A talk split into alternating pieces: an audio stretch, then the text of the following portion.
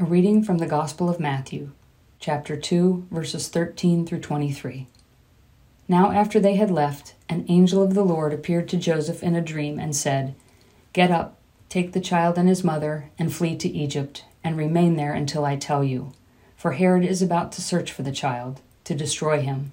Then Joseph got up, took the child and his mother by night, and went to Egypt, and remained there until the death of Herod this was to fulfill what had been spoken by the Lord through the prophet Out of Egypt I have called my son.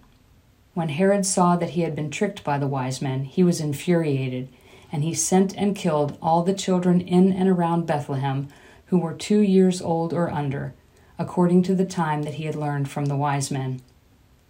Then was fulfilled what had been spoken through the prophet Jeremiah. A voice was heard in Ramah, wailing and loud lamentation, Rachel weeping for her children. She refused to be consoled because they are no more. When Herod died, an angel of the Lord suddenly appeared in a dream to Joseph in Egypt and said, Get up, take the child and his mother, and go to the land of Israel. For those who were seeking the child's life are dead. Then Joseph got up took the child and his mother, and went to the land of Israel. But when he heard that Archelaus was ruling over Judea in place of his father Herod, he was afraid to go there. And after being warned in a dream, he went away to the district of Galilee. There he made his home in a town called Nazareth, so that what had been spoken through the prophets might be fulfilled. He will be called a Nazarene. The Gospel of the Lord. Silent night, holy night. All is calm, all is bright. Holy infant, so tender and mild, sleep in heavenly peace. Sleep in heavenly peace. In the imagination of the author of that beloved Christmas hymn, heaven and earth were filled with peace the night that Jesus was born. Peace surrounded Jesus and his parents, Mary and Joseph. That night, that God birthed into the world this babe called the Prince of Peace. And now, one week later, on this first Sunday after Christmas in the life of the church, we encounter the family again. This time, Mary, Joseph with Jesus are on the run. They're terrorized. They're fleeing their lives from the murderous plans of King Herod of Judea. Where is that once silent night? Where is that holy? Where is that peace? On Christmas, God's love broke into the world in a new and glorious way. And today, we're reminded of the reality of evil and how it, from the very beginning, breaks into the lives of humankind, of creation, by humankind. Today, on this New Year's holiday, with all its traditions and festivities, and this week, as we ease or maybe jump back into our usual lives, our post holiday lives, let us remember together again today the meaning of Christmas as much as we can while considering the holy mysteries of our God. This passage is a hard one, so let us remember what's true that God came on Christmas as Emmanuel to be God with us no matter what.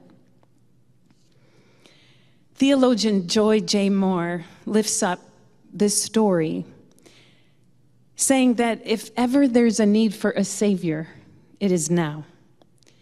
King Herod was controlled by a hunger for power. The Magi, those astrologers we know so well, or often called the wise men, they had just paid Herod a visit in Jerusalem they're looking for the one born king of the Jews so they can go and worship him.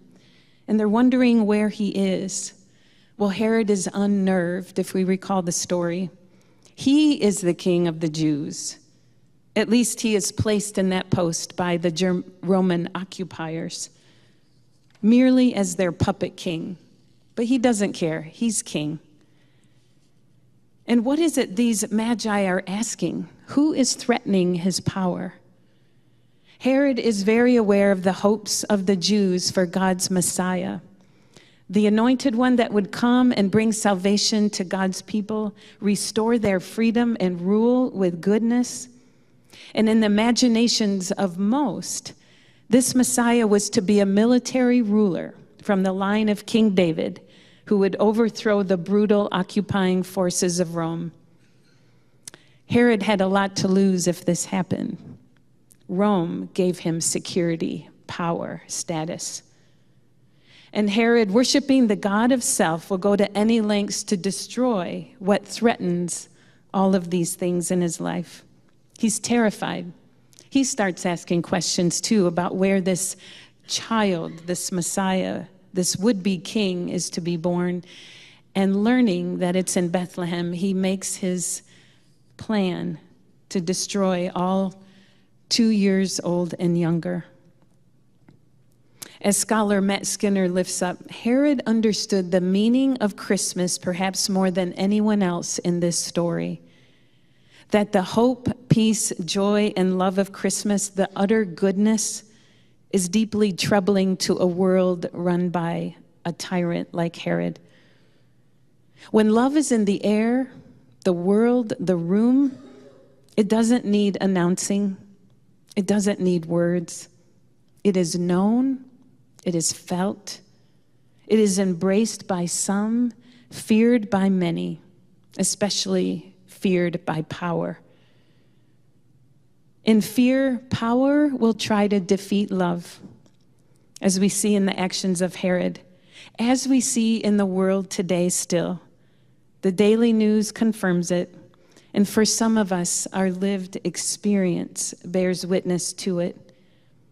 As for Joseph, Mary, and Jesus, and people the world over, there are so many who are forced to flee their homes, their loved ones, everything they know, their countries of origin, to become refugees merely to stay alive.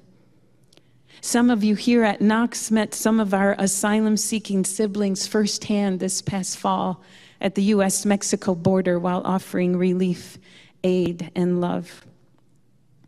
We know the reality in our own community of horror, of the high rate of childhood poverty and hunger, and especially during these holiday times of school vacation we know there are kids dwelling in homes of scarcity or neglect or abuse, when otherwise school could provide a brief respite from these realities. And we know in our own lives the pain and fear that comes with death or losses, unimaginable hardship.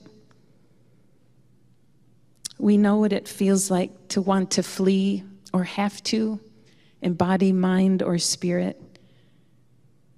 We wonder if we can survive. We may wonder, where is God in any of this? Our scripture from the Older Testament for this Sunday come from the prophet Isaiah chapter 63 and from Psalm 148. Both of these texts call us as God's people to recount the gracious acts of God. All that is praiseworthy, proclaims Isaiah. And the prophet continues tell the story of all that God has done out of faithfulness and abundant love.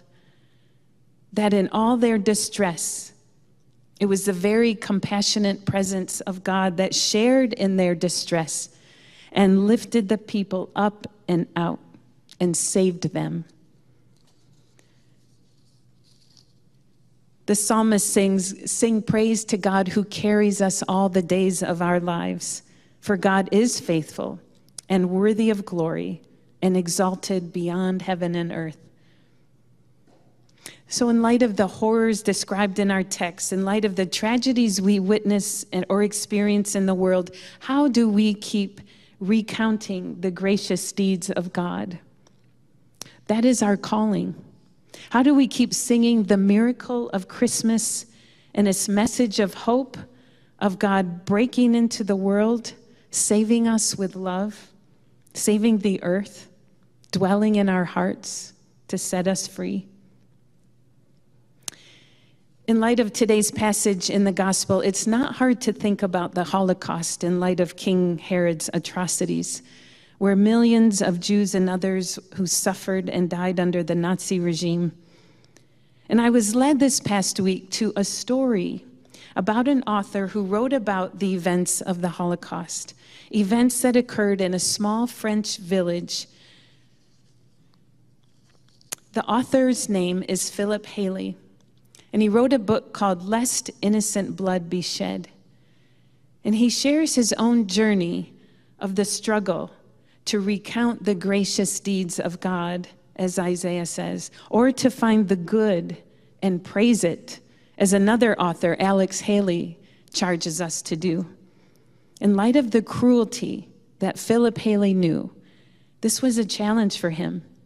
He was a professor, a philosopher who served in the U.S. Army during World War II. He was an ethicist who studied cruelty as part of his vocation. And for many years, Hallie had tried to objectively understand what cruelty was and what resistance to it looked like. And as he immersed himself in this, as he put it, grisly subject, he found, in his words, somehow over the years I had dug myself into hell. I had forgotten redemption. I had forgotten the possibility of escape. Having his own experiences of the brutality of World War II in Nazi Germany, he was now studying documents from the Holocaust as part of his work. In his study, he came across a short article about this little French village called Les Chambons sur Lignon. And Hallie writes about halfway down the third page of this little known account of this village, I was annoyed by a strange sensation on my cheeks I reached up to my cheek to wipe away a bit of dust, and I felt tears instead upon my fingertips. Not one or two drops, my whole cheek was wet. What Hallie was reading about was the gracious acts of nonviolent resistance to the Nazi terror by a small, poor, village in southern France located on an isolated plateau in the mountains, a village of just 5,000 people who housed more than 3,500 Jews, mostly children, right under the noses of the Nazis. How was this possible? This is what Philip wanted to know. So he traveled to Les Chambons in the 70s to learn more about this incredible story he learned that this village at the time was 90% Protestant Christian, who, under the leadership of Pastor Andre Trocmé and his wife Magda, were committed to living out their discipleship of Jesus Christ, committed to following the teachings of the scripture. They understood the Jews to be God's chosen people and their faith ancestors. They heeded the great command to love God and love their neighbor with all their heart, mind, and soul. To this village, refugee Jewish children came by train, and under great danger to all involved, they housed, clothed, and fed. They overall care for these children. They educated them. They built schools as a cover up in which to educate these and hide these children from the authorities. And the Nazi authorities would make periodic visits to this town searching for fugitives. The villagers created false ID papers for these children, and they escorted many to the Swiss border to help them cross into safety. How did goodness happen in Les Chambons in the midst of this systemic horror? Why did an entire village of poor French Protestants get involved in helping Jewish refugees? Why didn't Les Chambons suffer the dreadful consequences that other villages in France did who also opposed the German occupation? This is the thing members of the Gestapo knew the village was full of Jews, they knew it in detail but they did not bother to round up all those Jews in the village. They were seizing Jews in France during the whole four years of the occupation. How could this be?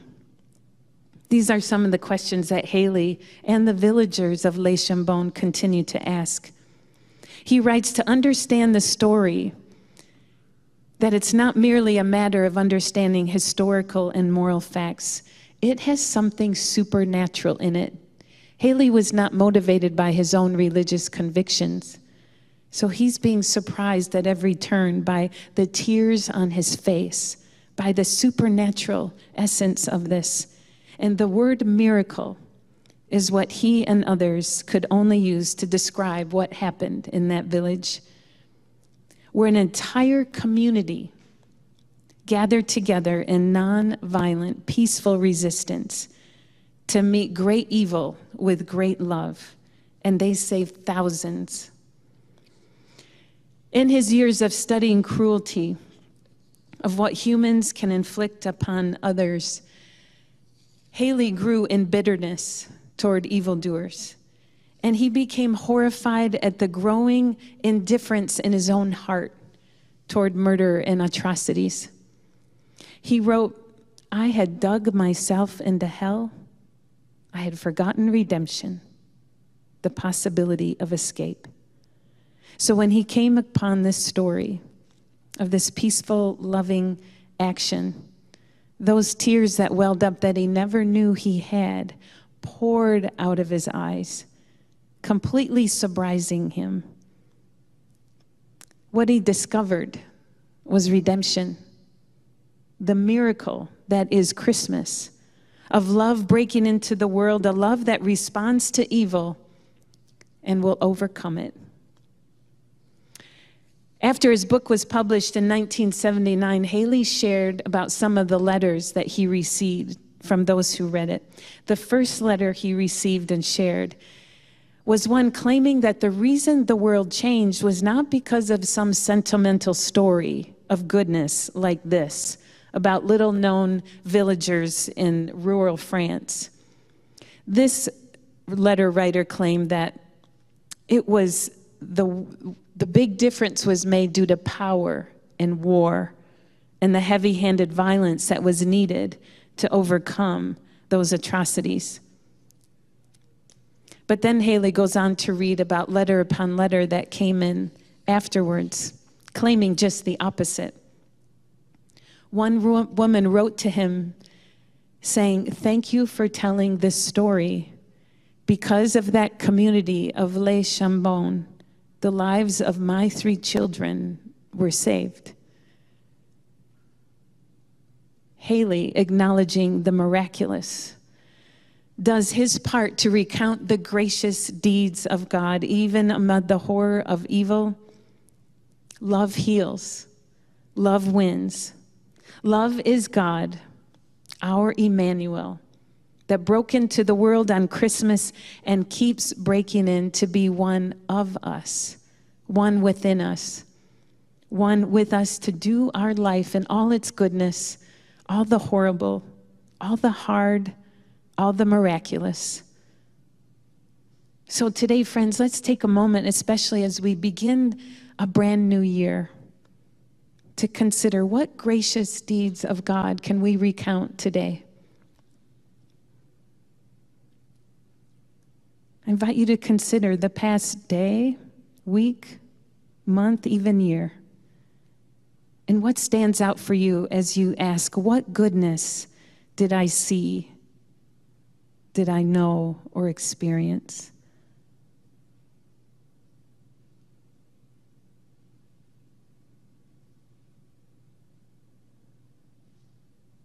Whatever comes to mind, savor that experience again.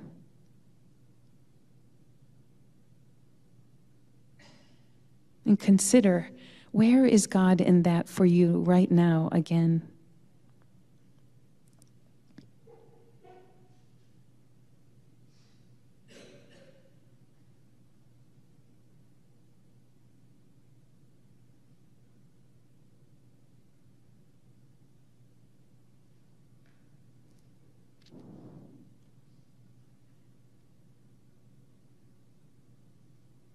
God, thank you for the miracle of Christmas, for reminding us, proclaiming over and over, You are our rock, our saving grace, that you are love, the most powerful force there ever is and ever will be. Thank you. Amen.